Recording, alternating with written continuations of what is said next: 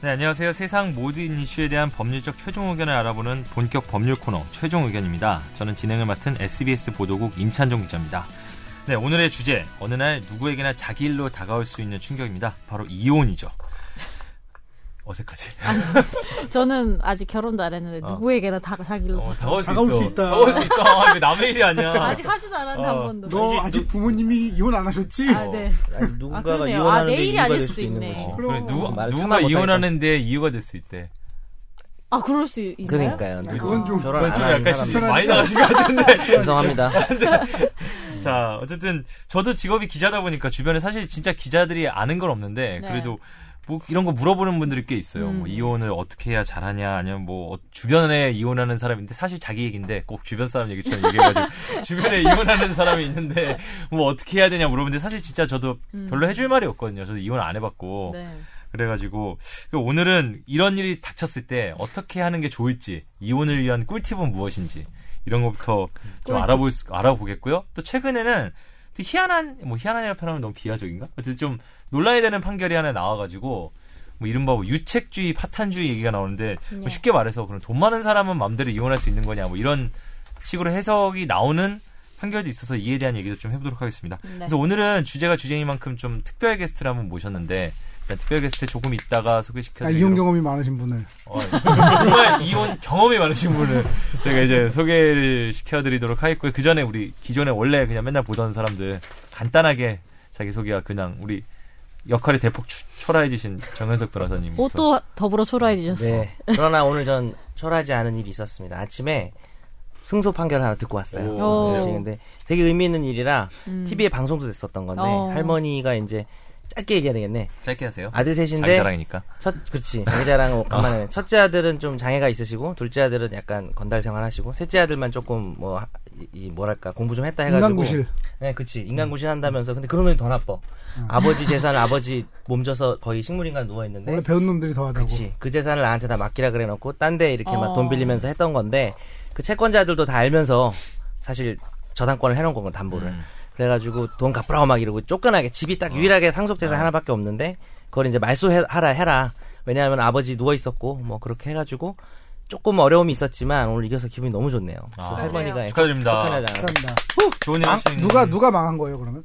그러니까 그 채권자들이 네. 돈을 돈을 못 받고 왜냐면 그 셋째 사실 그 사람도 좀 불쌍한 게 셋째 놈이 돈 빌려놓고 사라졌어요 잠적을 한 거고 음. 지금 둘째 아들이 저한테 와서 부탁을 어? 해서 음. 그 어머니는 뭐 거의 누워 계시고 근데 요 집이 어. 날아가는 거죠 채권자들이 하면 근데 사실 채권자들도 문제인 게 한 5천 빌리면서 저당권을 뭐 한 2억 잡아놓고 뭐 이래가지고 어. 승훈이 형 남의 일 같지 않겠네요. 이거, 이거 비슷한 경험들 좀 있지 않았어요? 많지 않았어요?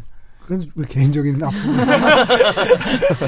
어, 오늘 개인적인 아픔 금지입니다 오늘 우리 승훈이 형님은 어떻게 일주일 동안 어떻게 지냈어요? 아이돌 연구소는 잘 돼가나요? 아니요, 뭐, 잘 안 되고 있고. 망한 것 같고. 그 계속해서 고쳤고, 차기작, 안 그래도 월요일에, 아, 월요일에 임찬종 변호사는 인사 안 했나? 네, 그, 괜찮죠? 임찬종 기자는 인사 안 했나? 누구 누구? 아니, 아까 이거 원고에 보니까 이승훈 변호사라고 써놔가지고 아, 그러니까. 헷갈려, 헷갈리는 바람에. 거의 뭐 변호사 수준이니까. 그 차기작 준비할 작가랑 미팅하고. 아, 새로운 미팅. 어, 새 작업 들어- 차차기작까지 지금 준비되어 있습니다. 아, 예.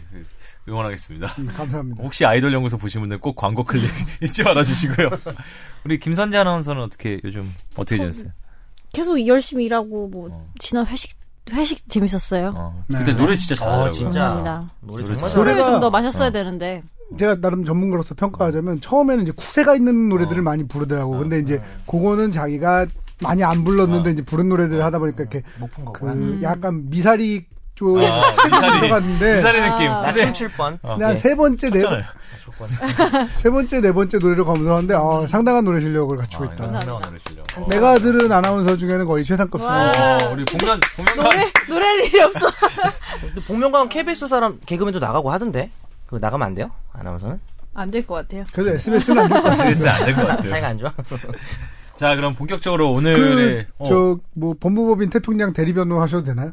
네, 아, 그, 거기서 안 그거는- 불러줄 거예요. 네. 그거 어, 너 요새 마찬가지예요. 말 많아졌다. SBS에서 올려주지 않아요. 임찬종 말 잘해, 요즘. 보세요. 기분 진짜 진짜 빈정상한 느낌인데요. 나, 나 아, 오늘 이겨서 괜찮아. 아, 알았어요. 그럼 얼마 아닙니다. 네. 얼마, 아까 말할게요. 그거 성공 보수 500만 원이에요. 근데 네. 음. 그 예, 생각보다 착수금 좋은데? 300만 원이고. 근데 좀 아니 좀 뿌듯해서. 되게 멋있어 보이잖아요. 이러면 사정이 안 좋다고 하셔서 예, 그런 금액에 하게 됐지요. 일반적인 소비자들은 어 되게 많이 받았다 이렇게 생각할 수도 그쵸. 있어요. 근데 사정 500, 잘 500에서 회사에 주고요. 아 이거 비밀인데 회사에 4%만 떼주세요. 그거 삐 해주세요. 네. 어, 네. 알겠습니다. 오늘 좋은 일 하셨다고 뭐 저희가 생각할게요. 자, 잘 모르겠지만. 고맙습니다. 예. 자, 그럼 본격적으로 오늘의 특별 게스트 소개해드리겠습니다. 이분은 일단은 이혼 전문 변호사라 저희가 모셨고요. 와우. 근데 되게 특이한 이력이 하나 있어요. 뭔데요? 그 개그맨 시험을 보셨던 변호사. 음, 합격하셨어요? 개그맨 시험을 보셨었대요. 어. 어. 성함부터 일단 말씀드리겠습니다. 우리 그 최지혁 변호사입니다. 예, 박수. 네, 안녕하십니까. 이현종 변호사 최재혁 변호사라고 합니다. 개그맨 시험 왜 보셨어요? 목소리 그- 좋다. 군 제대하기 직전에 예, 매니저를 하던 제 친구가 있어서 아, 친구분 또 매니저. 예, 그 친구가 당시에 계약을 맺었던 연예인이 3명이었는데 음. 그 G.O.D 손호영의 오. 예. 누나 아, 아, 아, 손태형도 와, 유명하신 역시 매니저. 역시 손정민이라고 아, 손태임인가? 손정민, 손정민. 손정민, 손정민 씨라고 하시는구나. 그리고 변정수 아. 의 동생 변정민 변정민 씨라고 어. 개그맨이야 개그맨이야. 세 번째가 이제 김웅수 아. 아시는지 모르겠네요. 나이 많으신 아니 아니 아니요. 김훈수 훈수 어, 아키 있어요, 크네. 있어요, 있어요. 저는 그 가수 김정민 씨 이렇게 저 또 동생 뭐 이런 거 나온 줄 알았어요. 다 종민이래가지고 네. 예, 그렇게 세 명 하고 있다가 그 군 군대를 늦게 갔다 왔는데 음. 제대하는 저를 이제 유혹을 했죠. 아. 유. 아, 이거 되게 재밌으신가 봐요, 평상시에. 그러니까 그 해보라고 나름 전문가일 텐데, 다듬어지지 않았는데 매니저에서는. 자기가 이제 방송계에 발을 뻗고 있으니까 다듬어 주겠다. 아. 그러니까 예, 제2의 원- 서경석으로 만들어 주겠다. 아, 원석 같은 존재다. 아. 그래가지고 예. 시험 저희 결과는? 부친 아까 말씀드렸지만 저희 부친이 KBS 계셨거든요. 음. 예능 PD셨다면서요 또. 예. 어. 그거 완전 집안이 예능 집안이야. 아버지는 예능 PD고. 그래서 본인 뭐라는 어? 거 개그맨 시험을 봤고 그래서 MBC로 지원했습니다. 아 MBC 개그맨 좀. 근데 결과는 왜 왜 왜 어떻게 MBC 지원한 줄 아세요? 됐어요? 왜요? 아, 안 물어봤지만 내가 부친 후광 때문에 개그맨 됐다는 소리 듣기 싫어서 아, 실력으로 승부하고 싶어서. 그래, 지금 어떻게 됐어요? 예, 면접까지 네, 갔다. 아 면접까지 어, 갔어요. 면접까지 갔어. 오. 면접까지 가는 건 그렇게 아 어려운 여기 거지. 아니야 나는 잘 몰라서. 그래서 그 결과는 어떻게 됐어요? 면접? 아, 뭐 심사위원, 뭐 국장님으로 보이는 심사위원께서 이렇게 이력서를 보시더니 네. 공부를 더 하거나 취업을 하지 그래요 그러시더라고요. 아, 제 건 보지도 않고 저의 아. 실력은 보지도 아, 않고 그게 그거에 말문이 막혀서 음. 준비했던 콩트를 전혀 아 못하고. 예, 전혀 하지 못하고요. 그게 시험 붙기 전에 보신 거예요? 시험 붙은 게 사법고시 붙은 그게 제, 다음에. 아, 군 군복 입고 왔습니다. 아. 어. 아, 그러니까 제대를 하기 직전이어서 붙기 붙은 다음에 고시가. 아니요 아니요 아, 아니죠. 무지- 아니죠. 아, 그러니까 훨씬 전에. 네. 훨씬 전에. 그러니까 학교만 군대 갔다 와서. 음. 그래서 내무반 개그 준비했는데 예. 그럼 어쩌다 근데 그럼 어떻게 변호사는 어제 법대 아까 개인적인 상처는 얘기 안 하기로 하지 않으셨어요? 아 이거 개인적 상처인가요? 예, 아유 어쨌든 상처를 되게 길게. 그게 이걸 길게 얘기했어. 엄청 길게 얘기했어. 지금. 저희는 길게 들을 생각 없었는데 그냥 간단히 얘기하면 너무 많이 상처 특집인 줄 알았다. 아니 근데 네. 그래서 결과적으로 뭐 왜 이 변호사 하셔서 변호사 하신 거는 법대 나오셨으니까 예, 뭐하는데 예, 예. 왜 이혼 전문 변호사 되신 거예요? 어, 아 결혼 일단 했어요? 아, 네, 노총각입니다. 아 근데 왜 이혼 전문? 예, 아이러니하죠. 예. 예. 예, 아이러니. 아니, 원래 저 서울 안 가본 사람이 63빌딩 얘기하면 아. 이기게 돼 있기 때문에 그정 변호사님도 마찬가지지만 그 동기들에 비해서 합격이 늦었었거든요. 아, 예. 그럼 늦게 합격한 만큼 가만히 있나. 보상 심리가 어, 뭔가 보상 심리가 있어야 되는데 사실 저희 짧은 경력으로는 가액이 높은 음. 네. 혹은 전문성이 높아지는 소송을 끼어들 수가 없어서 아, 쉽지 않아서. 예. 예. 이런 말씀 그 이혼을 겪고 있는 분들에게는 좀 죄송하지만 변호사들한테는 좀 블루오션이었고 네. 당시만 예, 해도. 예. 음. 크게 경력이 없어도 이렇게 친절한 상담과 공감으로 또 재미까지 수임을, 음. 있으시니까. 네. 수임을 할 수 있는 이혼하게 생겼어요. 이혼하러 갔는데 성대모사. 음. 예 음. 그렇게 뛰어들었다가 예 좀 사건이 많아지면서 어, 본의 아니게 노총각 이혼 전문 변호사 타이틀을 얻게 아. 되었습니다. 예, 그럼 오늘 뭐 내용에 대해서는 전문성이나 여러 가지 참 기대하고요. 또 참고로 저는 미리 그 정 변호사님한테 그 개그맨 그 시험 얘기 들어가지고 오늘 좀 배꼽 빠질 준비를 이제 네네네. 하고 있습니다. 뭐 성대모사 같은 거 많이. 네, 그게 너무 구태연한 표현이야. 이렇게 말하는 참신한 표현 좀 제발요. 내가 이렇게 얘기했어요. 네. 개그 우리 스터디 할 때 여러 번 시도했는데 쌓여진 적이 많다는 얘기를 했더니 어. 임 기자가 이렇게 되게 막 이렇게 띄워가지고 안 웃긴 게 나와도 웃길 것 같다. 지금 그쪽 뭐라 그러나 일부러 배꼽 빠진다는 표현 일부러 쓰는 거야 지금. 얘. 아니 그, 덧치야, 그 얘기를- 그 얘기를 미리 하면 어떻게 해요? 아니 좀 그렇잖아. 진짜 웃길 수도 있는 거고. 그러니까 아 웃기면 좋은 거고. 아 좋은 거고. 오늘 요절복통 박장대전 네. 하고 바로 요절복통 돼서 요절복통 변호사님. 예. 자, 그럼 원래 이제 메일이랑 댓글로 들어온 질문들 간단하게 빨리 소개하고 본론인 이혼 사연, 이혼 사연이래. 이혼 사연. 이혼 주제로 들어가 있습니다. 예, 이거 김선재 아나운서가 그 처음 JJ님이 음. 보내신 그 메일 한번 좀 소개시켜주겠어요? 4일 자정경 주유소 알바 학생을 폭행하는 고객의 갑질을 폰으로 동영상 찍는데 폭행하는 고객의 부인이 제가 찍는 거 보더니 폰을 내놓으라고 막말하면서 제 신체에 손을 대고 물리력을 행사해서 자리를 피했는데요. 이런 사회적 이슈들 사건 찍는 게 법적으로 문제가 되나요? 그리고 당사자도 아닌 부인이 제 폰을 검사할 권리가 있나요? 몇 시간 전 일이고 주위에 있던 사람들이 거의 고령이어서 폰으로 찍는 사람은 저밖에 없던 것 같긴 한데 어, 사건의 관계인이 그 상황 찍는 타인의 폰을 빼앗아서 지우면 증거인멸도 될 것 같기도 해서 질문드립니다. 이게 4일 자정경에 이뤄진 사건인데 메일 온 게 5일 새벽에 오셨고요. 음, 바로 몇 시간 바로 뒤에 메일을 보내셨구나. 음. 보내셨다고. 너무 분하셨던 모양이에요. 우리 역할이 별로 없어진 우리 정현석 변호사님. 예. 한번 좀 이거라도 이거라도 답변 좀 짧게 해주시죠. 답을. 예. 그 지난번 말했지만 특별히 뭐 범죄가 안 될 때 찍으면 초상권 침해는 되는데 이 경우는 폭행을 하고 있기 때문에 초상권 침해는 뭐 굳이 말하면 되긴 되겠죠. 음. 근데 워낙에 중대한 상황이어서 음. 이 정도는 정당화될 가능성이 크다. 찍어도 그리고 또 잠깐 이런 생각도 들어요. 그땐 이런 얘기는 안 해봤는데 이런 상황을 진짜 내가 상상해 음. 보니까 싸움을 하거나 뭐 범죄할 때 말리는 행위는 괜찮잖아요. 네. 근데 찡 들이대는 것도 음. 휴대폰을 들이대는 것도 약간 말리는 효과는 있을 것 같아요. 음. 그래서 그런 이유에서도 정당화될 수는 있다. 그리고 이걸 뺏어서 지우면 음.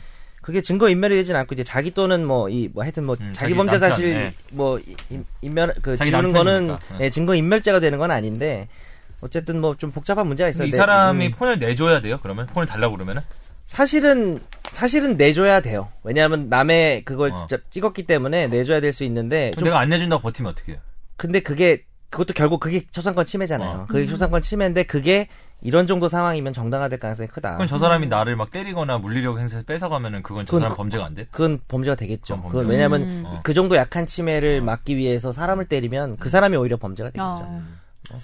어쨌든 JJ님 답변이 되셨는지 모르겠습니다. 예, 이렇게 답변했고요. 그 다음 메일 하나 더 있는데, 사연, 이것도 기- 김선재 아나운서가 좀 말씀해 주시죠. 짧게 얘기하고 답변 드리고. 이승배님? 이거 자주 보내시는 분이에요. 음.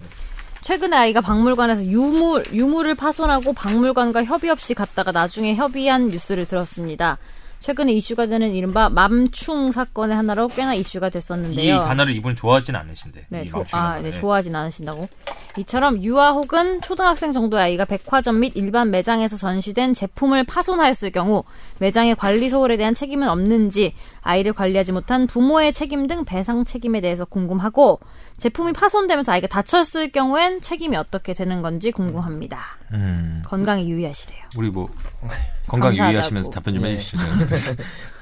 그 만약에 사람이 막 밥 장사 잘 되는 식당 같은 데서 사람 통행 잦은 데다가 무슨 비싼 거나 이런 거를 식당 주인이 올려놨는데 애가 했으면은 식당 주인도 그 관리 소홀 책임이 조금은 있기 때문에 그런 경우도 애 부모가 책임은 져야 되지만 그때는 좀 그 책임이 깎일 거예요 아마 근데 박물관이라는 그 특수한 장소에서는 들어가서 관람하는 사람들이 주의해야 되는 게 좀 돼 있기 때문에 아이한테도 잘 타일러야 됐을 것이고 그럼 이 유물을 어떻게 놓겠어요 그죠 그래서 아마 이거는 박물관 책임은 없을 것이고 다만 그 유물이 너무나 노출돼 있어가지고 건드려서 누가 아이가 다칠 수밖에 없는 그런 음. 그런 위치에 그런 상태로 놓여져 있다면 아이가 다친 거에 대해서 박물관 측이 책임을 질 가능성도 아니 있습니다. 이런 게 있어요. 저도 사실 그런 적 있는데 제가 무슨 무슨 모 박물관에 갔는데 거기 이제 라운지 같은데요. 근데 네. 거기가 현대 미술 작품 설치 미술 있잖아요. 이걸 해놓은 거야. 근데 애랑 갔는데 너무 애들이 좋아하게 생겼어. 근데 얘가 내가 말린 틈도 없이 돌진하면 여기다가 막, 어, 안 돼! 하는데 이제 너무 애, 애들이 너무 빠, 진짜 순식간에 뛰어가거든. 어떻게 생겼길래 이렇게 애들이 그러니까 로봇 모양 막 이런 거 있잖아요. 막 아. 현대 미술 중에 로봇 비슷한 틱해 보이는 거 약간 로봇은 아닌데 설치를 해서 너무 좋아하면서 뛰어가는 거야. 근데 그래서 뭐 부순 건 아닌데 이렇게 들어가면 안 된다는 선이 이렇게 넘었어요? 네, 넘었어. 근데 그 근데 그건 뭐 어떻게 물론 부수진 않아서 뭐 물- 이런 건 없었지만 뭐 그런 경우에는 박물관청에서 어느 정도 그러고 있는 거 아니에요? 좀 더 확실하게 차단해놔야 되는 거 아니에요? 뭐 그럴 수도 있어요. 어, 어. 그럴, 수- 그럴 수는 있는데 기본적인 전제가 박물관이라는 장소는 들어가는 사람이 아이를 데려가면 음. 저도 맘충이라는 단어는 싫어하지만 좀 이렇게 미리 좀 아이한테 주의를 시켜야 될 음. 것이다라는 생 그쪽이 더 강하게 생각이 드네요. 저는 박 최지혁 변호사가 쳐다보고 있어서 오늘은 내 답이 좀 틀릴까봐 어, 이- 아까부터 보니까 좀 어. 틀린 것 어, 좀 같은데라는 다른- 표정으로 네. 이렇게 말씀하시고 보시는 것 같아요. 예. 이게 재판으로 간다면 결국 뭐 CCTV 판독 통해서 음. 과실 비율을 정할 것 같아요. 네. 역시 나보다 전문적으로 들려. 어. 그러니까요. 갑자기 근데 과실 비율이 진짜 변호사 같아. 네. 결코 박물관이 높진 않을 겁니다. 아, 과실 예. 비율. 어, 다행히 같은 의견이네요. 같은 의견이었군요. 두분 이게. 두분. 네. 고마워.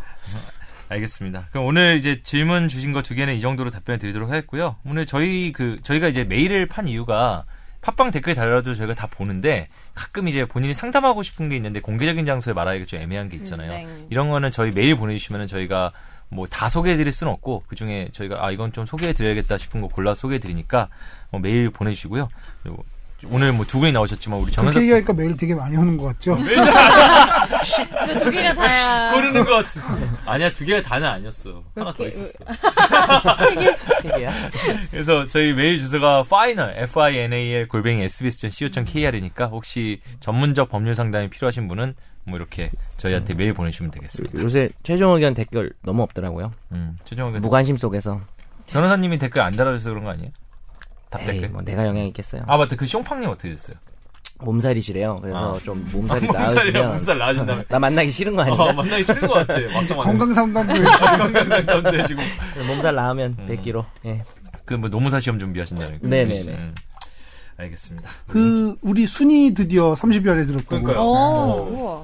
오늘 또 우리가 내려 먹게 아니 그냥 아니 우리가 오늘 하기 전에 어. 좀 내려갔더라고요. 어. 다시 42 정도 되는 것 같은데. 근데 원래 이제 머니볼이 지금 제일 인기가 있어서 머니볼 그치. 하는 날 쭉 머니볼하고 올라가고 그러니까 이건머니. 아, 이건머니가 이제 그 다음에 인기가 그런 이름이 있어가지고. 좋구나. 그래가지고 고 아니 근데 우리 우리가 더 조회수 높지 않아요? 그때 보니까 거의 우리가 더 높은 것 같은데. 비슷비슷해요. 최종 의견. 음. 네, 비슷비슷한데 어, 진짜요? 비슷비슷한데 그 댓글이 많아. 이건 뭐 고 별론가 팬, 다. 그 팬덤을 바탕으로. 댓글이 아니 거기. 그, 그 조회수로 보면 조회수가 어. 이제 매주 아, 나오잖아요. 진짜요? 조회수가 있구나.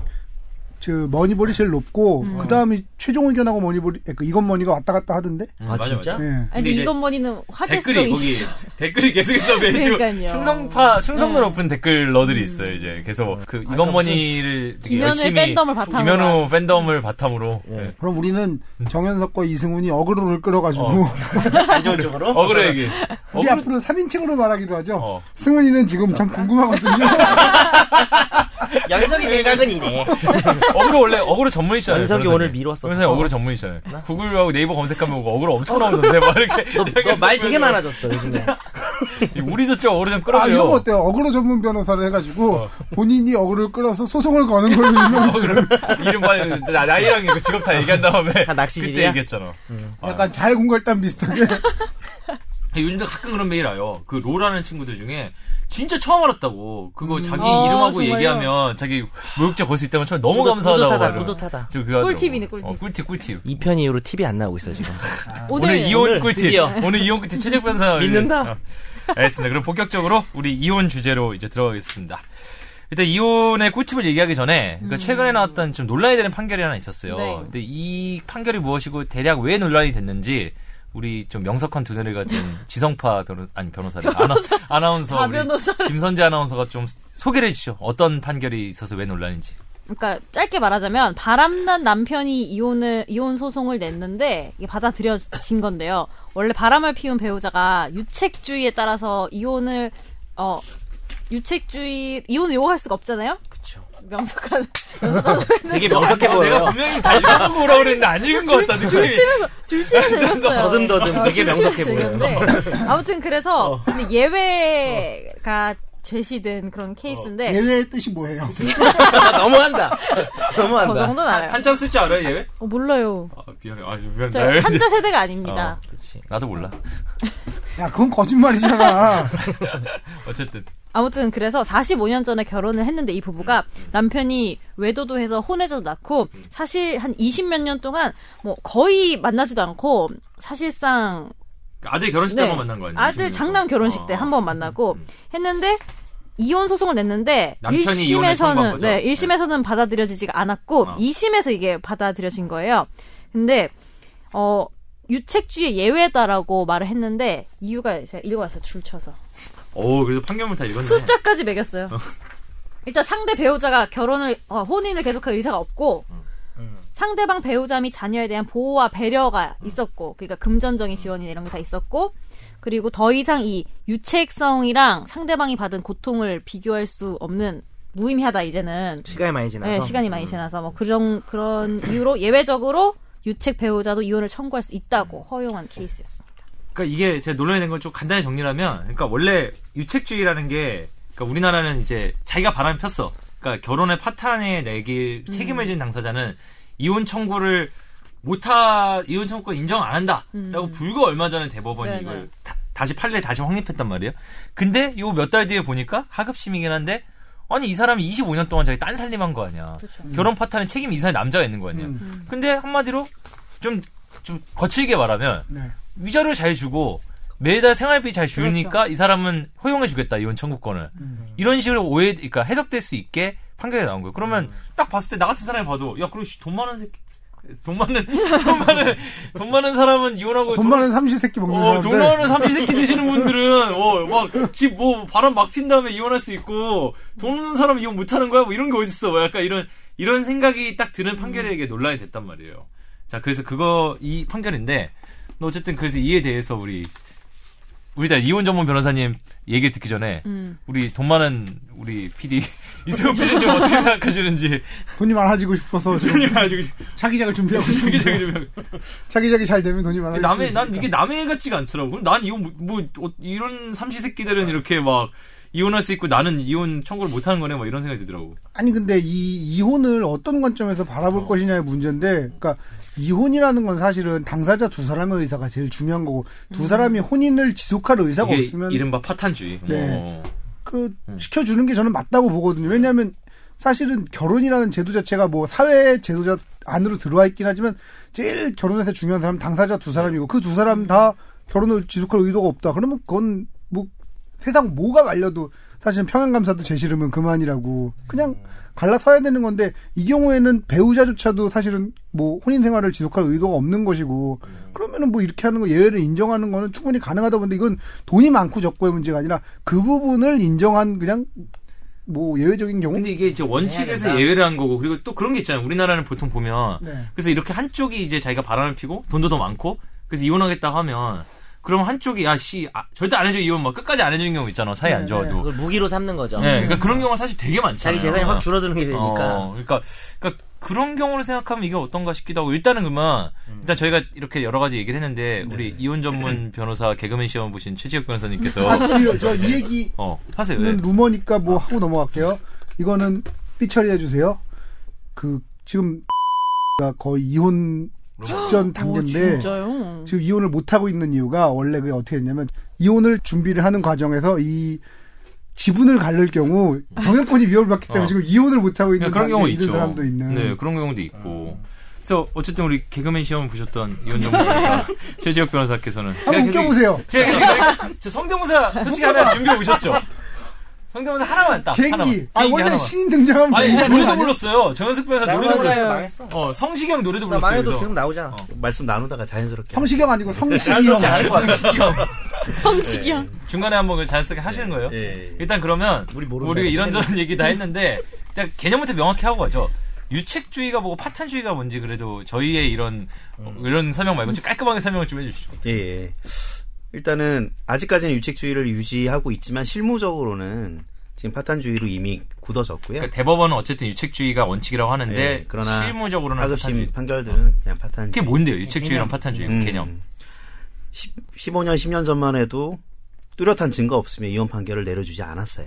어. 아니 예. 그러니까 유책주의의 예, 개념을 설명- 보고 예. 설명 드리는 거예요. 예. 아니 그 돌아 돌아 아, 가시는 그 거예요. 좋아하는 분이야. 예, 죄송합니다. 그 즉, 서울에서 부산 가는데 물릉도 한번 다녀오시는 아, 네. 분이니까 즉 상대방 배우자가 이 혼인파트에 책임이 있다는 증거를 제시하지 않으면 이혼 판결을 내려주지 않는 게 그게 음. 유책주의. 원칙이었는데 유책주의. 청구권이 요즘은- 없는 거죠. 음. 예, 요즘은 증거 없어도 이혼 판결을 내려줍니다. 서로 살기 싫다 그러면. 예, 예.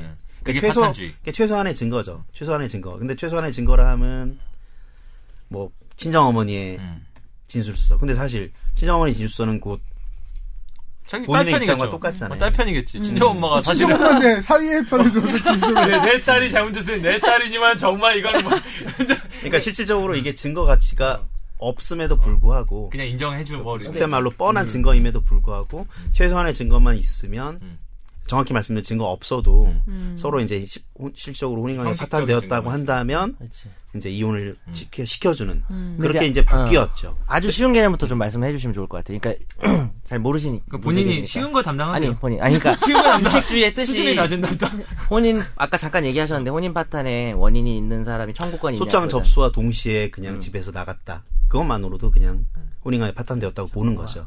그러니까 결과적으로 유책주의라고 하면 그러니까 임기자가 말한 게 혼인 파탄의 책임이 있는 쪽, 그러니까 은- 바람을 피운 쪽, 좀 이혼을 더 요구할 거칠어요. 수 없는 요구할 거지. 수 없는 게 이제 유책주의고 네네. 파탄주의는 설사 누가 더 책임이 책임이 안 있고 따지고 도덕적으로 나빠도 네네. 안 따지고 야- 뭐 누가 그냥 봐도 합의- 이 집안이 파탄 났으면, 났으면? 그냥 네. 이혼을 인- 어. 누구든지 요구해서 이혼을 인정해 주는 그러니까 결국 청구권을 어디다 그렇죠. 주느냐의 문제잖아요. 네네네. 어. 그 청구권이 얘기를 이제 모르실까봐 네, 음. 조금 더 전문적 음. 인 얘기해 주신 거고 근데 그럼에도 불구하고 이 직주의 판결을 아 저희 참고로 제, 제- 작년 뭐 재작년 음. 작년서부터 이미 이 판결은 깨질 거라고 네. 음. 다 예상을 했었어요. 네. 아니 근데 궁금한 근데 게 깨지지 않은 거죠. 마- 근데 마지막에. 궁금한 게 6월 달인가 몇 월인지 정확히 모르겠는데 대법원이 몇 달 전에 불과 이 판결이 나오기 9월 아니 이 판결이 나오기 얼마 전에 전에, 네. 음. 얼마 전에 대법원이 네네네.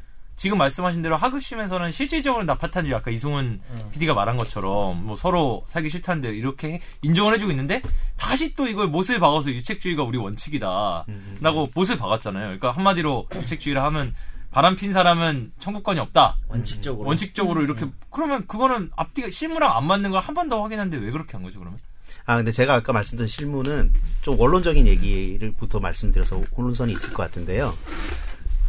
그냥 일반적인 요 사건 말고 바람핀 배우자의 사건 말고 그냥 일반적으로도 예전에는 증거가 없으면 이혼 판결을 내려주지 않았었다는 말씀이고요. 음. 근데 증거 증거 강했던 거예요. 예, 예. 그죠? 그러니까 증거 없어도 이제 이혼 판결을 내려주는 그게 이제 파탄주의 신뢰라는 거였고요. 아직까지도 실무에서는 바람핀 배우자가 먼저 이혼 청구를 하면 받아주지 않았었어요. 음. 유일하게. 음. 근데 그대 그게 굉장히 비율이 낮았죠. 예. 근데 그럼에도 불구하고 이게 유책 배우자 이혼 청구는 받아들일 수 없다라고 청구 기각 판결을 내리면 실적으로는 별거를 하고 그 뭐 효인도 부부도 아닌 완전히 남남인데도 불구하고 그 사법부가 이혼 불가라는 판결을 내려봤자 두 사람의 실질적인 생활 관계와 동떨어지는 판결을 내리는 음. 음.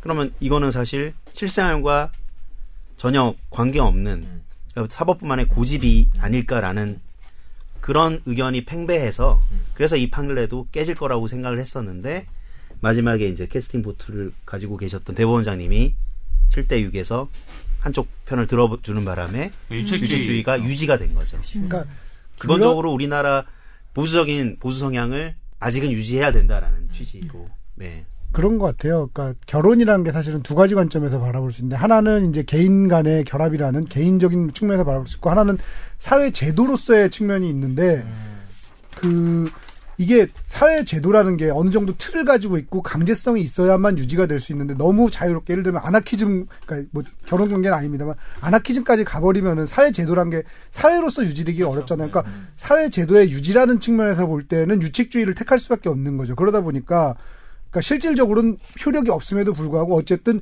이런 형태의 모습만은 갖춰놓고 있어야 음. 이렇게 이렇게 그러니까 그런 부분을 걱정하는 것 같아요. 이런 판결을 내리는 분들이나 아니면 이런 제도를 유지하고 있는 분들은 아, 이렇게 하면 그냥 아무나 그냥 결혼 결혼 제도라 제도라는 것 자체가 무의미해지는 거 아니야? 아, 둘이 그냥 결혼했다 쳐도 안녕 음. 빠이빠이 이러면 음. 그냥 이혼할 수 있다 그러면 그게 결혼 제도가 제도로서 유지되는 의미가 뭐가 있겠냐 싶으니까 그런 거를 유지하기 위한 것으로서 하나의 선언 같은 안전장치, 약간의 뭐 그런 예, 선언? 음. 선언 같은 그런 상징적 효과를 남겨두기 위해서 그런 그것도 음. 판결을 내린 게 아닌가 저도 예, 피디님 그러니까 싶은 의견에 생각이 조금 듭니다. 공감하는 게 어, 저 공감한데. 오, 감사합니다. 전문가에게 동감받은. 이승훈 변호사. 근데 하지만 한번 웃겨주세요.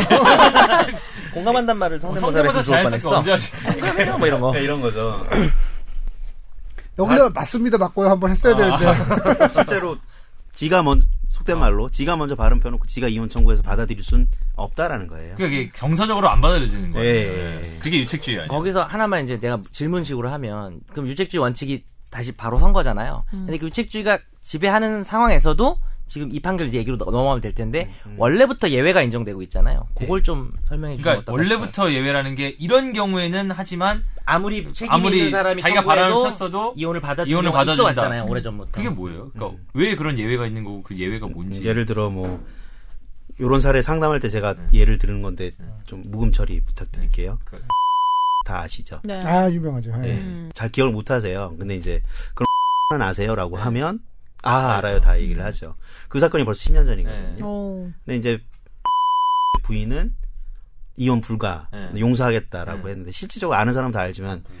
음. 용, 뭐 네. 전세가 아니 아니 대음이 다 알아버렸는데 어떻게 용서를 하겠어요? 네. 그럼 그 사실 그 부분 은 실질적으로는 혼인관계 파탄이고 네. 파탄주의에 의하면 이혼 청구가 돼야 되는데 만약에 가 이혼 청구를 한다면 네. 안 받아주겠다는 네. 뜻이에요.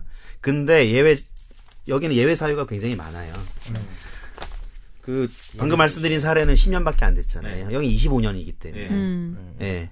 그러니까 실제로 25년이면 되돌릴 수 없는 네. 것이기 때문에 몇 김선재 아나운서 몇 살이죠? 24살이요. 그러니까 거기서 무슨 김선재 아나운서가 예. 그래서 이제 좋은 표현이 있죠 사반색이라고 갑자기 그래서 반반색이네. 그 의문이 돈 많은 사람 이혼할 수 있다 그렇게 받아들이시면 안 되고 음. 그건 아니에요. 실제로 혼인 관계가 파탄돼 있고 별거고 서로 남남으로 지내왔음에도 불구하고 최소한의 부양 의무를 이행해 왔는지 그걸 보는 거예요. 그 그러기엔 25년이 그렇지. 너무 길게 이, 이심 항소심 재판부도 보기에 아니 근데 딱하다기보다 뭐라고 말씀드려야 될까요? 실질적으로 이혼시켜 줄만 하다라는 거죠. 아니 근데 그 부분이 돈 얘기가 왜 나오냐면 네. 보세요 25년 동안 했지만 예컨대 이쪽에서 부양을. 부양도 안 되고 안 지고 돈도 안 보냈어 25년 동안 그런 사람들 많잖아요. 아, 그러면 안- 안 해줬어요. 근데 그러면 안 해주잖아요. 예. 근데 그런 것 때문에 사람들이 이 기사를 보고 음. 그런 아, 식의 그렇게 얘기를- 연결을 어 시키는구나. 어, 그러면은 돈 없는 사람은 돈 일년은 있는 맞는 사람은 것 해주고 같아. 돈 없는 일년은. 사람은 안 해주는 거 아니냐 이런. 그런 생각할 수 아니 있어요. 그러면은 다 똑같은 상황에서 만약에 부인이 원하지 않으면 어떡해요?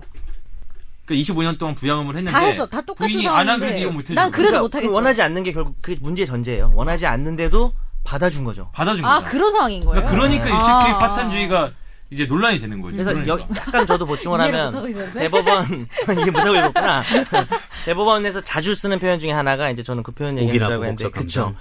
이 내가 잘못했어. 내가 음. 이제 와이프한테 내가 바람 펴놓고 이건 가정인데 바람 펴놓고 이혼을 요구하는 거야. 근데 와이프가 그거를 싫다라고 하면 원래는 유책주의 원칙이니까 이혼이 안 될 거 안 아니에요. 되죠. 음. 근데 우리 와이프가 싫다고 하는 게 옥이나 보복적 감정밖에 없다 이런 표현을 써요. 근데 그거를 그러니까 법원 법, 네. 판- 법관이 판단한다는 거죠. 그쵸. 이 상황을 여러 가지 정황을 판단해보니까 봐서 왜냐하면 여기 끝났어. 완전히 끝났는데 아 네네. 순 오로지 그냥 감정적으로만 안 할 건데 하고 이제 이 와이프의 어떤 생활이나 이런 걸 보니까 부부로 생각 안 해. 음. 와이프 이미, 이미 이혼한 사람처럼 행동하면서 아 저는 혼인상에 유지할 건데요라고 해서 거부하는 쪽이 그러니까 자기 잘못이 없는 쪽이죠 사실은 네. 그쪽이 수- 단순하게 옥이나 보복적 감정에 불과한 걸로 보인다. 그러면 이제 잘못한 쪽에 이혼 청구를 받아주는 예인 거죠. 저는 그때 궁금한 건 이런 게 있어요 그럼 그냥 이혼 안 해도 되는 거 아니에요 이혼을 굳이 그러니까 그 사람들이 이혼을 하려고 그러는 이유- 이유는 뭐예요 그러니까 뭐냐면 사실상 파탄이 났고 부부관계를 아무것도 하고 있지 않아요 어떤 인간 그러니까 인간관계 자체가 없는 뭐 부부관계를 거예요. 아무것도 안 한다니까 좀 이상하다.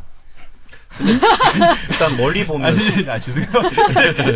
야한 쪽으로 일단 멀리 보면 상속 네. 음. 예, 상속이 문제가 되죠. 이혼을 해야만 배우자 간의 상속이 이루어지잖아요. 음. 네, 그렇기 그리고요? 때문에. 그, 그 문제 빼고는 딴 문제는 없는 거예요 그리고 새- 해방시켜줘야 되지 않을까요? 자기 또 새 뭐 아들을 새로. 낳을 수도 있고 네. 아들이나 딸을 낳을 수도 있고 예, 새 이분 그 가정에서. 음, 이분 같은 경우는 뭐 사실관을 잘 모르지만 25년이면 뭐 다른 부인이 있을 거 아니에요. 근데 그 부인은 저기 뭐야 완전히 정식. 남처럼 살아가는 이 남자를 만나 혼인 신고는 못 올리는 상황이잖아요. 음. 아마 그런 구제의 차원이 분명히 들어갔을 음. 거라고 보고요. 그 오기나 보복적 감정은 보충 설명하면 이런 거 아닐까요? 해줘요. 누구 좋으라고 내가 이혼해줘라는 그러니까. 그런 음. 그럼 아까 네. 기자님 말씀하셨지만 법관이 그걸 본다라고 하셨잖아요. 보고 판단하는 거냐? 네. 근데 법관이 다 그런 걸 다 볼 수가 없죠. 네. 그래서 최근에는 최근 몇 년간 가사 조사관, 아, 네, 그래서 이거가 사실- 있어요. 네, 가사 조사관이 해야 돼요, 그걸. 그 어. 면밀하게 음. 이 사례 같은 경우는 분명히 자녀들도 만났을 아. 겁니다. 그럼 가사조사관은 뭐 법원에 고용이 되는 거예요? 예예, 그러니까 법원 직원이?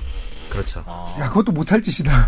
그러니까요. 그 전문가 이혼 가정만 돌아다니면서 매주 돌아다니면서. 아니요 뭐 법원에 와서 어. 면담을 하기도 아, 하고 어쨌든 필요성이 있을 경우에는 가서 가기도 하고. 그러니까 이 사례 같은 경우는 가사 조사관이 직접 조사를 했죠. 음. 아 그러면 사실 이 부인은 실질적으로는 혼인 유지의 의사가 없는 것이 확실하다는 것을 가사 조사 면 심층 면담과 자녀들과의 면담을 통해서 알았기 때문에 그 정 변호사님께 말씀하신 아, 오기나 판단의 보복적 근거. 감정에 의해서 이혼에 응하지 않고 있다는 사실이 어느 정도 입증이 된 거죠. 그럼 몰랐구나. 자격증 있어야 돼요?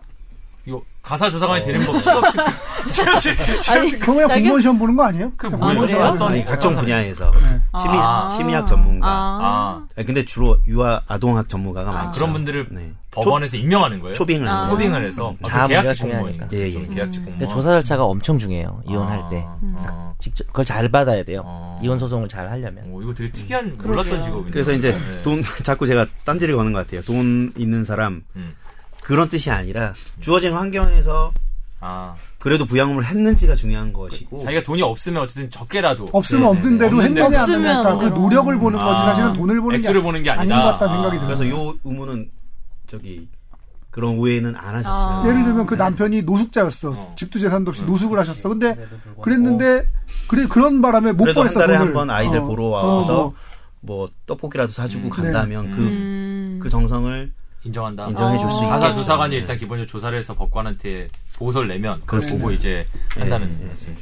그러니까 아, 그렇구나. 우리나라 사회가 언젠가부터 이게 돈 있는 사람한테 너무 많은 음. 편의를 봐주다 보니까 오해가 돈이 없는 사람 우리 대부분의 사람들이 돈이 없지만 그 사람들이 얼마 전에 그런 것도 났어요. 뭐 상위 10%가 네. 재산 67%라고 했고 예. 하위 50%가 재산의 1%인가를 갖고 있다고. 예.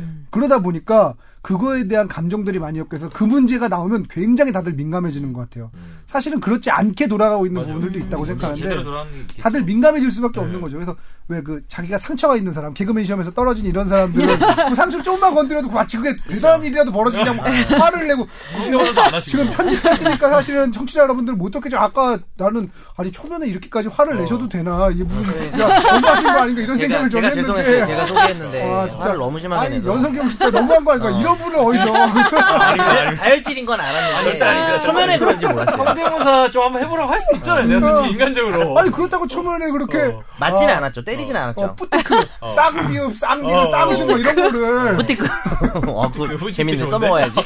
잠깐 쉬어가면 잠깐 쉬어가. 저는- 네 맘대로 쉬어. 아, 저는 예. 전현수 변호사를 진짜 존경해요. 왜냐하면 아, 그런 얘기 하지 마세요. 국회의원들이 많이 하는 말이죠. 존경하는 의원님 하면서 하나도 안 적용하면서 그냥 총 어. 그 순간순간 센스와 그런 것들. 근데 아. 저는 굳이 말하자면 저는 성실한 개그맨이고 아 성실 타고난 타고난 개그맨. 개그맨이라는 건 포기를 안 하고 너 개그맨 아니야. 내가 볼 때는. 너 안 웃길 때가 더 생겨요, 많아. 생겨요. 근데 오늘 되게 재밌다. 근데 그 되게 내가 나올 때보다 훨씬 성대모사를 한번 어, 예. 한 번만 해보세요. 아, 예, 예. 이제 진짜. 재밌다. 아, 저, 저희가 한번 그 여기 예능 떨면서 한다? 예능 PD 출신이요. 네. 정확하게 또 평가해 줄 수 있어요. 그 고인 고인 성대모사인데 예, 한때는 고인? 이분 고인 아, 사- 네. 돌아가신 분. 돌아가신 분. 아. 그 이분 사망 사고 안타깝게 돌아가셔서 한동안 몇 년간 제가 쉬었었어요. 아니 성대모사 하기 전에 그런 얘기 너무 길어. 너무 길어. 아니 이거 우리, 우리가 웃으려 웃을 수가 없잖아요. 그러면 웃으려 아니 근데 이게 이게 왜 우리 그 못 웃게 하려고, 못 웃게 하려고. 아니 우리 그 개그 표현으로 니주라고 하거든요. 니주. 미리 이렇게 어. 곡선을 아, 깐다고 해서 어. 그래갖고 깔았는데 약 한 500년 전에 돌아가신 분이야. 이런 거면 이제 빵 터지지.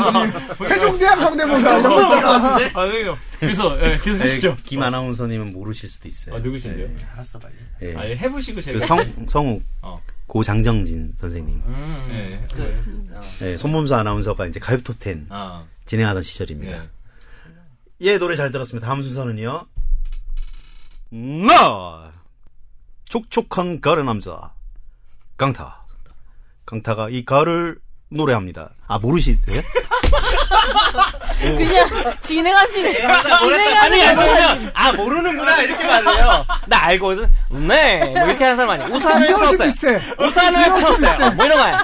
다 같이 우산을 펴세요. 뭐 이런 이 사람 아니야. 아니. 다 아는데 지금 그런 거야. 아니 잠깐만 기다려 보세요. 뭐. 나 안 비슷해. 실패했고 실패. 왜 내가 확실하게 얘기하시냐면 정진이 형이랑 제가 친했어요. 아우. 내가 그러니까 사실 형이라고 부르기 뭐한 나인데 그분 아드님이 저보다 한 네다섯 살 정도 어린 걸로 알고 있는데 제가 PD를 시작했을 때 아드님이 대학교 그 내, 제가 나온 대학교에 입학을 했나 뭐 트라우마 이래요. 입과일 그래서 정도 되는 거지. 그래갖고 되게 기뻐했던 그리고 사실은 작은 아버지. 그 다른 방송에서는 얘기를 했었지만 그분이 이제 돌아가신 날이 음. 제가 그러니까 프로그램 같이 하고 있을 때인데 녹음을 뭔가 하기로 잡혀 있었는데 어. 갑자기 돌아가신 거예요. 그래서 그날 이제 부랴부랴 다른 성우를 섭외를 해가지고 이거 녹음하느라 그날 막 그러니까 나는 친한 어, 형이 영생이. 죽었는데도 그거 슬퍼할 틈이 없는 거 지금 이거 빨리 빨리 녹음해야 빠꾸랑 되니까 막아요. 그래갖고 뭐 그랬던 적이 있었는데 안 비슷합니다 실패 하지 마세요 실패 실패. 내가 더 비슷하지. 연석이 형이 훨씬 음. 비슷해 나. 저 다음 성대모사 보여주세요. 한 번 더 시도합시다. 그러니까 뭐 너무 길어지면 자르면 되니까 한 번만 한 번만 더 기회 드릴게요. 제가 제가 몰라서 아는 못 걸로. 드신 거죠 아까? 예. 몰랐어요.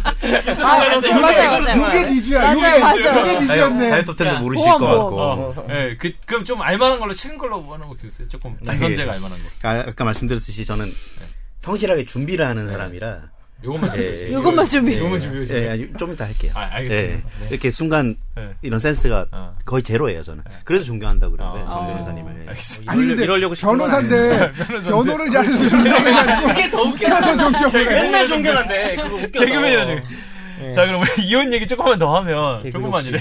개구 욕심. 아니 근데 제가 이거 개인적으로 궁금한 건데 주변에 이런 거 많이 봐요. 요즘 간통죄가 없어졌잖아요. 예, 예. 옛날에 이혼제 유책주의도 있고 간통죄가 있을 때는 이제 이혼해서 자기 유리한 걸 얻어내거나 하기 위해서 상대방이 간통했다는 걸 뭐해서 뭐 속칭 뭐 심부름 센터를 고용해서 뭐 모텔에 들어 덮친다든가 이런 게 이런 것들이 있었잖아요. 근데 실제로 이혼 소송에서 요즘도 혹은 예전에도 요즘도 이런 경우가 있나요? 그런 상대방의 뭘 그리고 그런 게 유리하게 작용을 해요? 상대방이 간통하거나 이런 거를 자기가 잡아내면은 예, 충분히. 아 그래? 아니 네. 뭐 간통죄 없어졌잖아요. 근데. 아, 그러니까 없어지기 직전까지요. 없어진 아. 다음에 아무 효과가 없는 거예요. 그 잡아도 그러면? 그렇죠. 오. 아 이제는 그러면은 형사 처벌이 안 되니까. 어. 음. 아무런 아니 형사 처벌이 안 돼도 민사 이혼 소송에서는 유리한 거 아니에요? 예, 예. 근데 그럼에도 불구하고 뭐, 따라드시는 거 같아.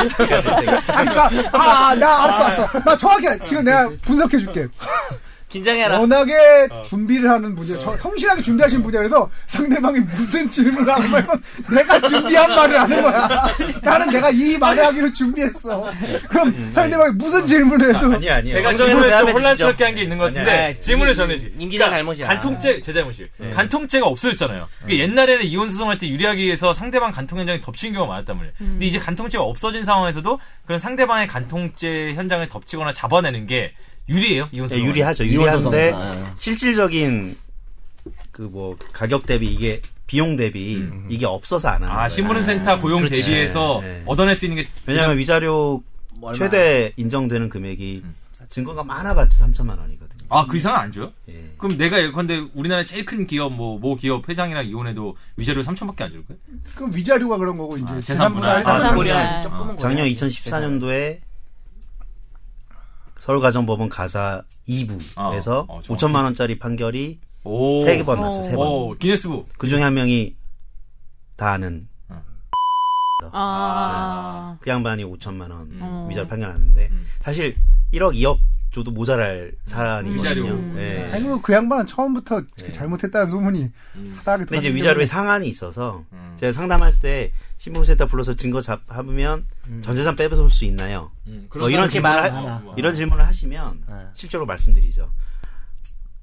하루에 100만 원씩이거든요. 음. 아 사는 날짜에 따라서 아니, 아니, 아니. 아 심부름 센터 네. 삼 3일에 500이라고 들었는데 그게 아니군요. 음. 근데 이제 100만 하루씩 고용을 안- 계약을 안 해요. 아 그러면 일주일에 일주일에 아. 깎아주는 거구나 아. 일주일씩 계약을 해요. 아.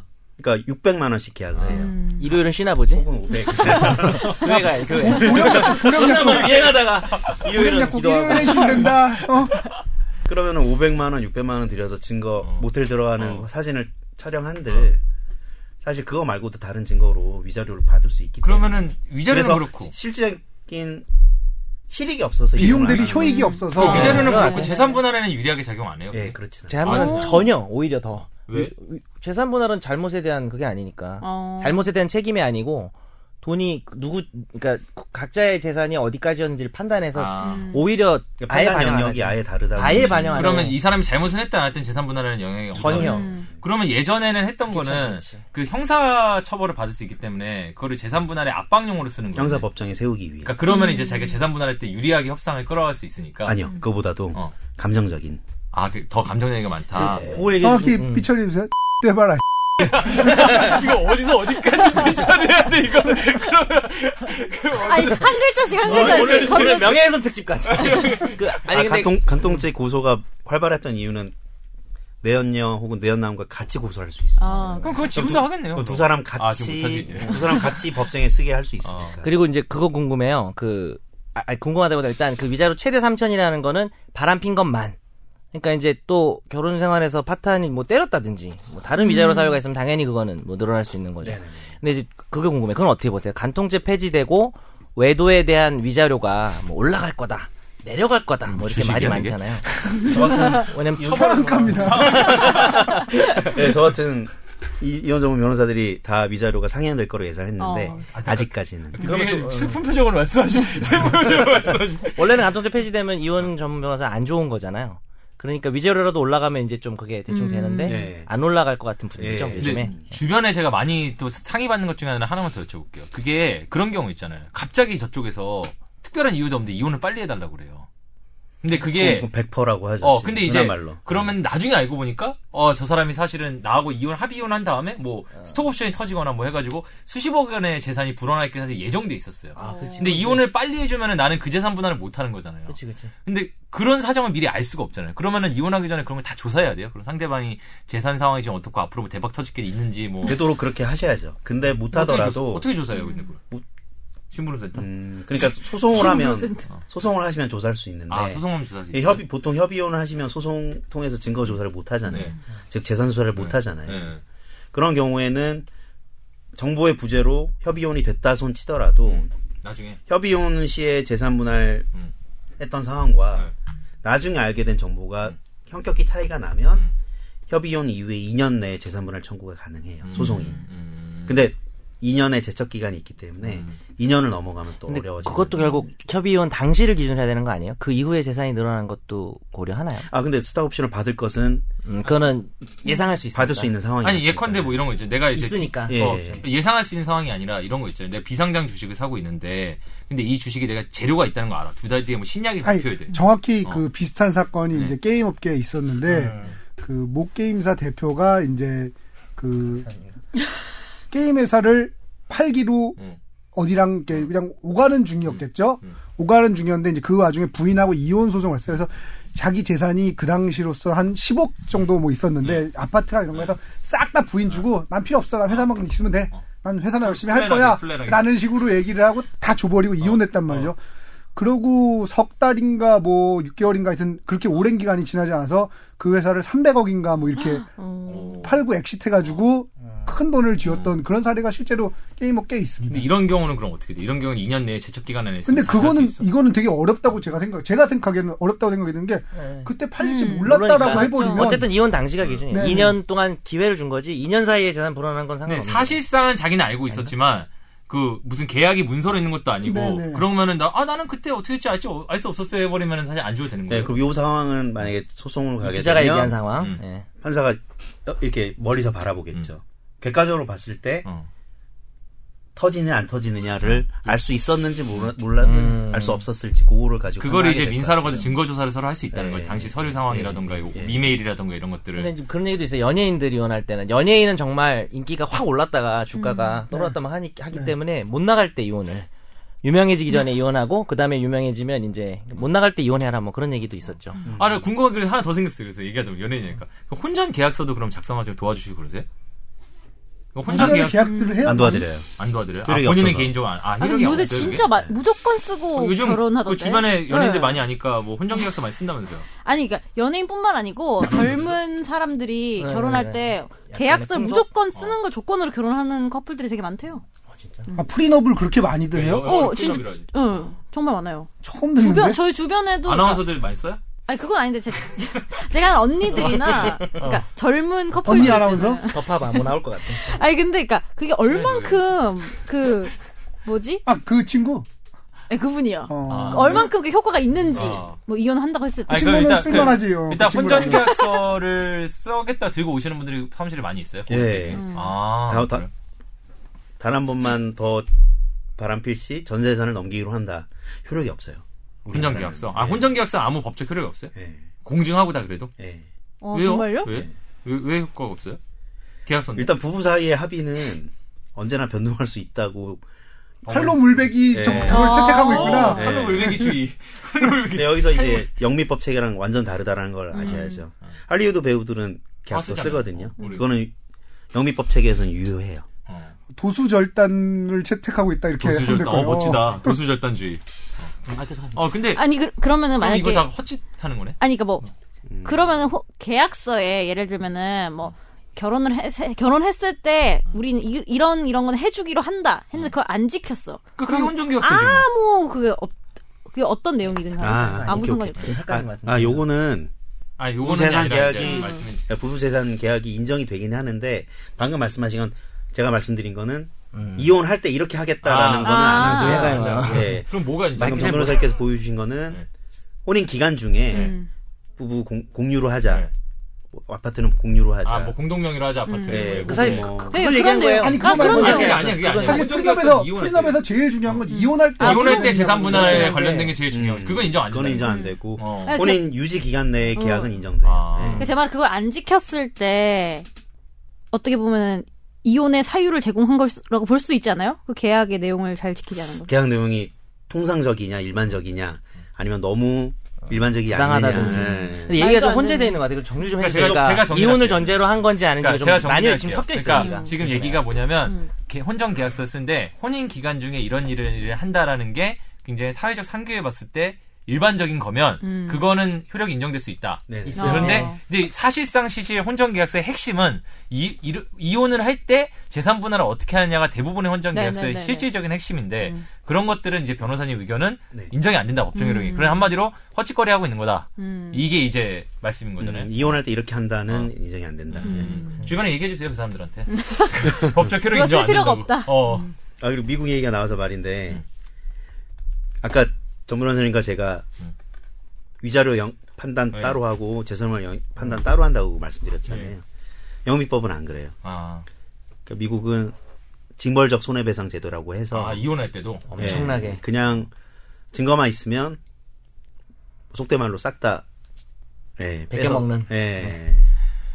근데 그, 이게 그, 그 차이가 되게 커요. 근데 꼭 이런 징벌적 손해배상 안 해도 그 네. 이혼을 해가지고 오히려 잘 된 경우도 있잖아요 굉장히 그 그, 그 경우는 근데 좀 다른 경우죠. 다른 건가? 이혼을 해서 잘 된 게 아니고 새로 결혼을 해서 잘 아, 된 그런 거니까. 그, 정변호사님한테 제가 얘기 들은 적 있지 않나? 요제 친구 얘기? 음. 그, 일반적으로 그 20대 한 중후반 사이에 그 이혼하는 여성분들의 제 주변에서 많이 본 특징은 그런 경우가 많거든요. 이렇게 20살, 21살, 22살 때 남자를 만나요. 그래서 그 남자랑 오랫동안 서로 뭐 조건 같은 거 안 보고 되게 연애를 한 5년, 6년 이렇게 합니다. 되게 서로 사랑하고. 그러다 갑자기 뭐 여러 가지 사정 때문에 이제 헤어지겠죠. 그러다 보면 갑자기 조급하고, 사실 조급하지 않아도 되는데, 나 이러다 평생 남자 못 만나나? 막 이렇게 조급해가지고, 대강 아무 남자나 만나서 소개팅이든 선이든 만나서 1, 6개월, 1년 만에 결혼을 합니다. 다시. 근데 그런 경우에 보통 그 전 남자하고 비교도 많이 되고 사실 이 사람하고 나하고 맞는다는 보장도 없고 그래서 음. 이혼하는 경우가 굉장히 많거든요. 네. 주변에서 많이 봤어요.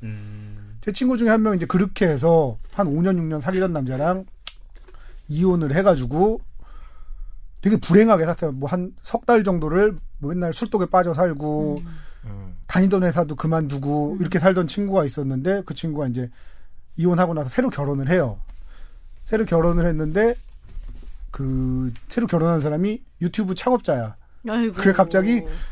어, 조단이 때 부자가 됐어. 지난번에 이제 한국을 왔는데 물어봤더니 음, 누군지 알겠다. 어, 그 친구한테 이제 와갖고 만났는데 물어봤더니 어 나 애기 낳고 몸도 안 좋고 그래서 남편한테 상담을 이렇게 했어. 그랬더니 남편 남편이 그, 내가 좋은 사람 소개해 줄 테니까 한번 상담 받아봐 이러길래 자기는 뉴욕에 뭐 유명한 이렇게 정신과 의사 이런 사람을 소개시켜 줄 줄 알고 만나게 해줬는데 달라이라마가 나와 있더래요. 유명하신 분이네요. 유명하신 분. 전 세계적으로 해가지고. 뭐 하여튼 그런 그게 못 들었는데? 다른 다른 인생을 살게 돼. 그리고 뭐 지난번에도 한국에 이제 그 친구가 이제 뭐 드라마나 영화를 이제 뜻을 둬가 제작 쪽에 뜻을 둬가지고 이제 한국에 와가지고 자기 쓴 시나리오도 보여주고 하겠다고 얘기를 해가지고 왔는데 어 내가 이거 시나리오를 써보니까 아직 데뷔도 안 한 친구인데도 어 내가 이걸 시나리오를 써보니까 아무래도 어 영화보다는 드라마가 맞는 것 같고 어 그래서 그냥 작은 드라마 제작사 하나 인수하거나 하나 만들려고 아직 데뷔도 안 했는데 진짜 딱 이런 식이 되더라고. 어. 어, 그래갖고, 음, 그래, 다른 세계. 그래, 다른 세계로 가버리. 그래서 음. 이 이야기에서 제가 얻은 교훈은 꼭 그 이혼이 나쁜 것만은 아니다. 새로운 그럼요. 출발의 기회가 그렇죠, 됐었죠. 그렇죠. 나쁘게 볼 건 문화 아니에요. 아나운서 잘 알았죠? 어. 아니 결혼도 안 하는 거 아니에요? 아니, 그러니까 이 어? 여기에 그 스토리의 핵심은 21살 때부터 오랫동안 사귀다가 헤어졌다고 해서 바로 아무나 만나고 그러지 말고 그 다음에도 외롭다고 만나지 어, 말고. 외롭다고 만나지 말고 아니, 또그 그다음- 만나도, 만나도 만나- 괜찮으니까. 만나도 괜찮습니다. 전화 이거. 그 다음에 또 이제 새 출발을 할 수 있다 언제든. 아, 어. 결과론적인 거잖아요 다. 인생의 늦은 때는 없다는 인생에 거야. 늦을 때 없어. 근데 진짜 24살짜리한테 우리가 인생에 늦을 때는 없다라고 이렇게 얘기하니까 좀 알아서 잘 하실 거예요. 알아서 24살이면. 아니, 이미 잘 뭐라도 살고 하겠다. 있어요. 이미 잘 살고 있어요. 음. 어. 지난번 얘기 드니까 소개팅 같은 거 잘 안 하고 있다고 그러길래 어, 잘하는 일이다. 어, 잘하는 일. 너는 왜요? 소개팅은 왜요? 최소한 2, 3년 지나서부터 해라. 왜요? 지금은 소개팅 할 때가 아니고요. 즐길 때다. 음. 어. 뭔가를, 뭐든. 아. 음. 그러니까 남자친구 만나고 이렇게 그런 거보다 훨씬 더 즐거운 일이 많이 있다. 한참 좋을 때니까 음. 이렇게 충고를 해줬죠. 나는 소개팅을 즐기려고 했었는데. 아, 그 언제, 말이 어, 이상하다. 이, 이 사람 아니, 그게 아니라. 그 뜻이 아니야. 나쁜 남자, 나쁜 가수 남자. 뒤에 나쁜 남자란 당신들- 노래 아시죠? 아니, 당신들이 음란막이야. 그게 그런 뜻이 아니었어요. 그러니까 아니 나 우린 그런 의미의 어. 나쁜 남자가 아니었는데 또 음란마귀가 돼버리. 아 그런 의미. 오늘 방송 각자 집에 보내요. 어, 각자 집에. 각자 집에 다 보내. 제가 태그하려고 페이스북. 여보. 형수님 태그하려고. 나한테 근데 알고 알고 없애주세요. 있어요. 이게 우리 와이프가 71번째 소개팅. 네, 어. 알고 있어요. 아, 소개팅 되게 진짜요? 많이 했어요. 아, 나나 이 맞선 남자 되게 무섭다. 포함해서. 이주에 그러니까 한 나는 100번 소개팅도 할 수 있다고 생각하지만 그걸 세는 남자는 약간 사이코패스 같고 넌 집에서 예. 한 일기 쓴거 번째야. 아니야? 시리얼 킬러 같고 상징적 의미로 정확하진 않아. 오늘 내가 잃은 게 많아. 난 마음도 조급해. 너무 잘해 최지혁 변호사. 그래서 자꾸 내가 중간에 지식 얘기하려고 어. 나 조급하게 자꾸 괜히 끼어든다. 아까부터 계속 딴지 걸려고 뭐 이상하게. 가사 조사 절차 중요합니다. 네가 얘기한 거. 자, 그러면 이제 오늘 이제 이제 사실 오늘의 핵심인데, 자 그러면 이혼을 이제 수많은 사람들이 하고 있고, 그 우리 누구에게나 다가올 수 있는 일인데 아니 네. 이혼율이 몇 퍼센트예요? 우리나라? 이혼율? 이혼- 궁금해지네. 이혼율이라는 게 이제 있나, 찾아볼게요. 통계가? 이혼율이 뭐 있어요? 어, 통계하죠. 아, 통계하는데 그래요? 있을 것 같은데. 지금 서울가정법원에 올해 접수한 사건이 진행이 안 되고 있, 어서 네. 제가 의뢰인들한테 네. 컴플레인을 듣는 경우가 굉장히 많아요. 아, 너무 실제로- 많아서 실제로 올해 너무 더 사건이 많아요. 네. 몰려서 어, 그래가지고 그 얼마나 많으면 진행이 안 될 정도냐 뭐 이런 예. 말씀인 거잖아요. 갈수록 어. 늘어나고 있어요. 어. 예. 20년 이상 어. 일 때, 그러니까 같이 산 기간이 이혼율이 28.7%. 오, 20년 이상 부부가 네, 40, 4, 20년 미만이, 아, 4년 미만이 23.5%래요. 어, 음. 비슷비슷하고만 다. 그, 어쨌든 그런데, 그럼 이혼을 그러면, 어쨌든, 어차피 하게 될 이혼, 좀, 잘해보자. 잘할 수 있는 이혼의 꿀팁이랄까, 이렇게 좀 간단하게, 간명하게 정리를 해주면 몇 가지 정도 소개해 줄 수 있을지. 지금 성대모사를 넣어서 그 자녀 때문에 음. 이혼을 결심 못 하시는 분들 되게 많거든요. 1번, 자녀가 있을 경우. 예. 네. 음. 어떻게- 사람 안 변합니다. 아. 네, 저는 사람 안 변한다에 아. 하도 많이 예, 보셨으니까. 아, 때문에 아이가 생기면 변하겠지. 음. 아이가 커 애가- 네. 어린이집 들어가면 변하겠지. 초등학교 들어가면 변하겠지. 책임감이 생기겠지라는 것은 네. 예. 예, 때문에 제 생각엔 그래요. 그 자녀 때문에 혼인 관계를 유지하는 것보다 그러면 더 아이한테 음. 정서적으로 안 좋거든요. 음. 뭐 제가 결혼도 안 했고 음. 그 자녀도 없는 상황에서 이런 말이 얼마나 시민성이 있을지 모르겠지만 없어요 신문성. 제가 제가 성대모사 좀 해주시면 승승인 것. 제가 이혼 가정 아들이거든요. 어. 예, 아, 그래서 그렇구나. 제가 자신 있게 말씀드릴 수 있는 갑자기. 거예요. 더 이상, 더 이상 공격 못하겠어, 이제. 예, 그래서 아니 난할 수 있어. 왜냐면 나도 이혼 가정 아들이거든. 어. 괜찮아.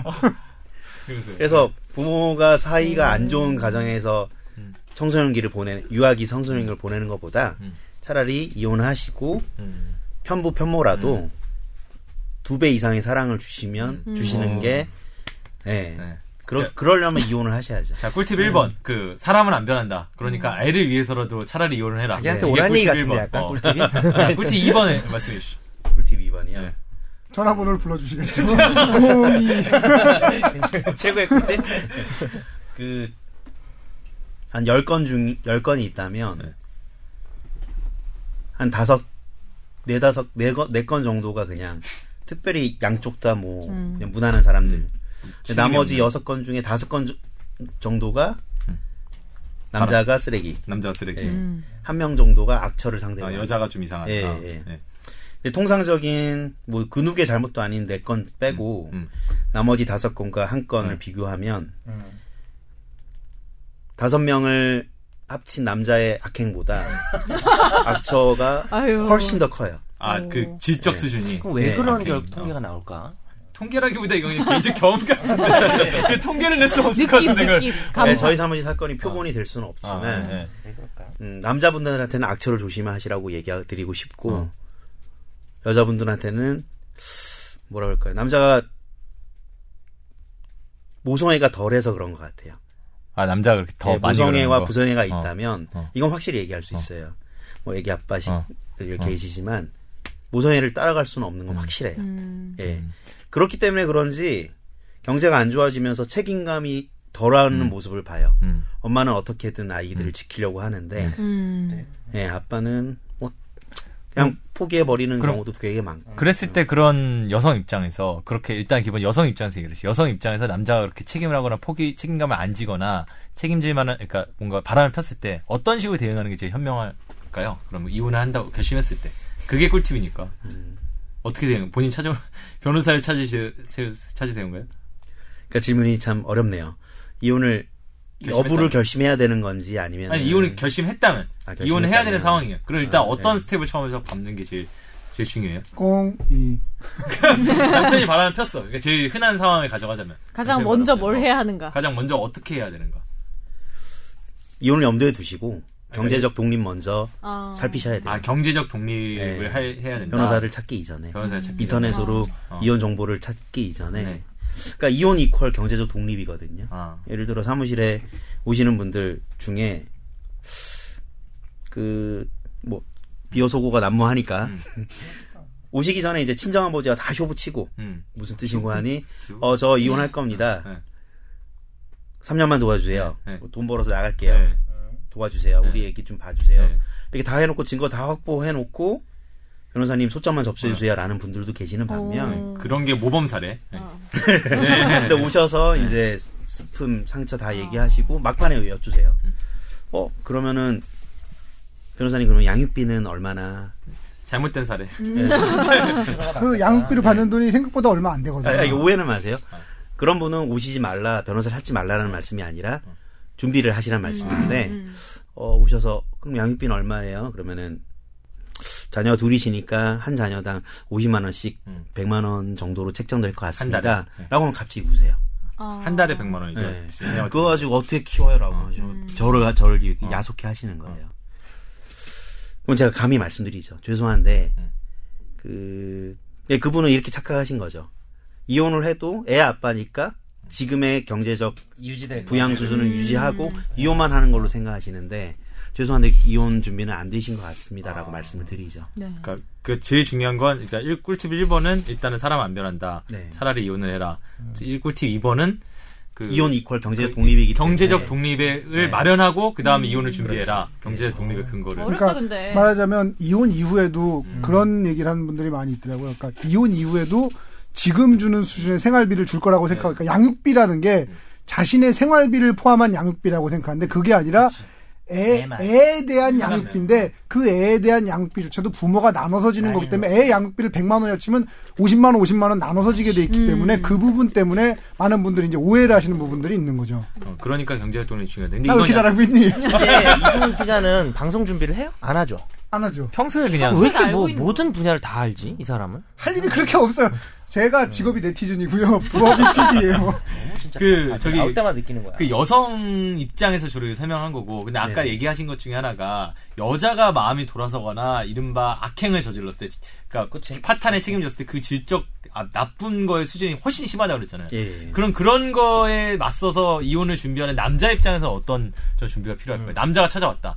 그런 경우에 그럼 어떤 게 제일 중요해요? 어떤 준비나 어떤 경제권 마음? 단돌이 하셔야 돼요. 예? 경제권 단돌이. 해주셔야 어. 돼요. 예. 그것도 마찬가지로 어떻게 보면 근데 독립이라고 갑자기 생각하면- 경제권을 가져와 버리면 어. 음. 그런 악처 같은 분은 더 난리를 피우시겠죠. 어. 아 가져가겠다 경제권을 재산을 가져가겠다. 뭐 땡깡 부리시겠죠. 음. 어떻게 땡깡을 그래요? 그러니까 재산 형성 과정에서 자신의 공적이 훨씬 더 크다라고 얘기를 하는 거죠. 그러니까 그렇게 뭐 뭐 날 더 이제 사랑 안 하는 거지 뭐 이렇게 나오면 어. 그러니까 이혼을 하지 않고 저기 어. 뭐야 다독여서 어. 혼인 생활 유지하고 싶으시다면 네. 경제권 관리부터 해주셔야 아. 음. 되는 거예요. 예. 아니면 공유를 하다거나 하거나. 근데 이게 갑자기 안 되잖아요. 네. 그러니까 충분한 설득을 통해서 그러니까 이 악처의 경우에 그럴 때 오히려 이혼을 안 해주고 경제권을 공유하자거나 뭐 이런 식의 제안을 하는 경우가 예. 있다는 그런 경우에 넘어가면 안 된다. 그렇죠. 그 넘어가면 안 된다. 나중에 거- 결국 그러고 당한다. 예. 그러니까 그런 거에 넘어 사람 안 변한다. 사람 안 돼. 이건 1번하고 이어지네. 그러니까 그런 나쁜 일의 행실을 저지르는 여자분을 가지고 있을 거는 그 사람 결국 안 변하기 때문에 근데 어. 사실 저는 그러니까 최 변호사님 말씀이 무슨 의미인지는 정확히 알고 있지만 저는 평소에 이제 하는 얘기인데 사람 안 변한다가 맞아요. 네. 근데 이 그거 있잖아 우리 종합 영화에서 배운 예외 없는 법칙은 없다. 어. There is no rule 딱 두 가지 예외가 저는 있다고 생각하는데 but has exception. 예. 그 종교? 극적인 체험을 한 경우나 아. 아. 니면 오랜 시간 걸쳐서 굉장히 공을 들인 아. 경우 이 두 가지 경우 있으니까 이게 꼭 뭐 이혼 문제, 부부 관계의 문제에서뿐만 아니라 모든 문제에 있어서 되게 극적인 체험으로 사람이 변한 경우도 있고 아니면 내가 변하기 위해서 오랜 시간 동안 노력을 하는 경우도 있어요. 근데 이거는 굉장히 드문 경우, 가뭄에 콩나는 것처럼 드문 경우고 대부분의 경우는 사람이 안 변하는 게 맞죠. 그러니까 그 사람이 변할 가능성을 내가 염두에 둔다 그러면 일단 안 변한다는 걸 전제로 하고 이 사람이 오랜 시간 동안 노력을 할 것처럼 보이는가 혹은 이 사람이 극적인 체험을 했는가를 가지고 사람이 변한다 안 변한다를 놓고 평가를 하되 일단 안 변한다는 전제하에 악처는 악처일 뿐이고 나쁜 남편은 나쁜 남편일 뿐이다라고 생각을 하셔야 되는 게 아닐까 싶습니다. 음. 좋은 말씀입니다. 자, 그럼 지금 이제 딱 지금 그 꿀팁 3개 마시면는데 일단 1번 대전제 사람 안 변한다. 2번 경제권 독립을 먼저 준비해라. 3번 또 그 반대 경우에는 경제권을 잘 단- 공유 같은 걸 막고 단속을 자기 경제권을 잘 지켜야 음. 네, 된다. 네. 혹시 여기서 추가로 더 하시고 싶은 말씀 있어요? 네, 꿀팁. 네. 이혼 소송 전에 음. 사실 돈 얘기로 음. 조율이 안 되기 때문에 네. 변호사를 찾으시고 소송을 하시거든요. 근데 법원은 돈은 나중에 봐요. 아, 양육권부터 보고. 아 예, 예. 양육권. 아니 그거를 누구한테 가져가냐 이거를 본다기보다 아이 먼저를. 그러니까 뭐 전혀 아이를 보지도 않은 판사가 이쪽에서 위자료 재산물을 막 얘기하더라도 됐고. 예. 아이부터 어떻게 할 건지 얘기해 봅시다. 최우선 가치. 이렇게. 예. 자의 그러면 본리라 본인들 입장에서 어떻게 해야 돼요? 양육권 정리를 먼저 해야 되는 거예요, 재산부터. 그러면은 소송이 더 간결해지겠죠. 음, 예. 그러니까 자, 그럼 꿀팁을 이제 딱 네개를 정리하겠습니다. 그러면 하나는 사람 안 변한다, 경제권으로 독립해라, 경제권 단속 차려라, 그리고 돈보다 아이가 먼저다. 이 네 가지를 정리를 딱, 일 1번 꿀, 꿀팁은 PD님의 어, 말씀을 좀 부과해 어, 주셔야 돼요. 부과해서. 뭐, 뭐, 네, 감사합니다. 그- 저를 이렇게 되게 많이 했다. 그리고, 아니, 오늘 이제, 그 대- 이제 법무법인이 어디죠? 이름이? 법인 이름이 뭐예요? 시내입니다. 시내. 시, 시내가 뭐, 시냇물에. 네, 윤신의 예, 아이 예. 대신에. 아, 시하고 그 내야 윤신의 성대모사 한번 가죠. 아닙니다. 자, 어쨌든 오늘 좀 시간도 많이 되고 그래서 이제 꿀팁까지 잘 정리를 해가지고 오늘 좀 알찬 시간이었던 것 같고요. 제가 음. 오늘 만나 뵈니까 전혀 웃기진 않으신데 이혼 관련해서는 정말 믿을만하게 상담을 해보실 만한 음. 되게 체질이 안정될 것 같아요. 어, 안정되게. 가면 어, 마음 편할 것 같죠. 어. 상담하는 사람이. 차분해질 것 진짜 같아 그래요. 사람. 뭐 이혼하시는 분들 뭐, 아니 다음 믿고- 기회 없나요? 다음 기회 아, 있으면 뭐 알겠습니다. 더더 우리가 내부적으로 평가해보고 기다리죠. 그래가지고 뭐 이혼하실 분들 있으면은 뭐 믿고 한번 찾아가셔도 괜찮지 않을까라는 생각이 들고요. 그래서 오늘 뭐 이혼 꿀팁까지 정리 잘해주셨고 이혼 관련해서 궁금한 점 많이 해결할 수 있었던 것 같습니다. 오늘 뭐 좋은 시간이었던 것 같고 정현석 변호사님 역할이 초라하셨는데 방송은 더 잘 된 것 같습니다. 마음이 조급하네. 오늘 방송이 너무 좋아요. 네. 갑자기. 예 알겠습니다. 그래서 오늘 최종 의견 이혼에 대해서 알아본 최종 의견 오늘 여기까지 하도록 하겠고요. 오늘 고생해주신 우리 최지혁 변호사님 그리고 이승훈 PD님 그리고 김선재 아나운서 그리고 별로 고생 안 하신 우리 정현석 변호사님 감사합니다. 네. 예, 고생하셨습니다. 고맙습니다. 고산을 펴.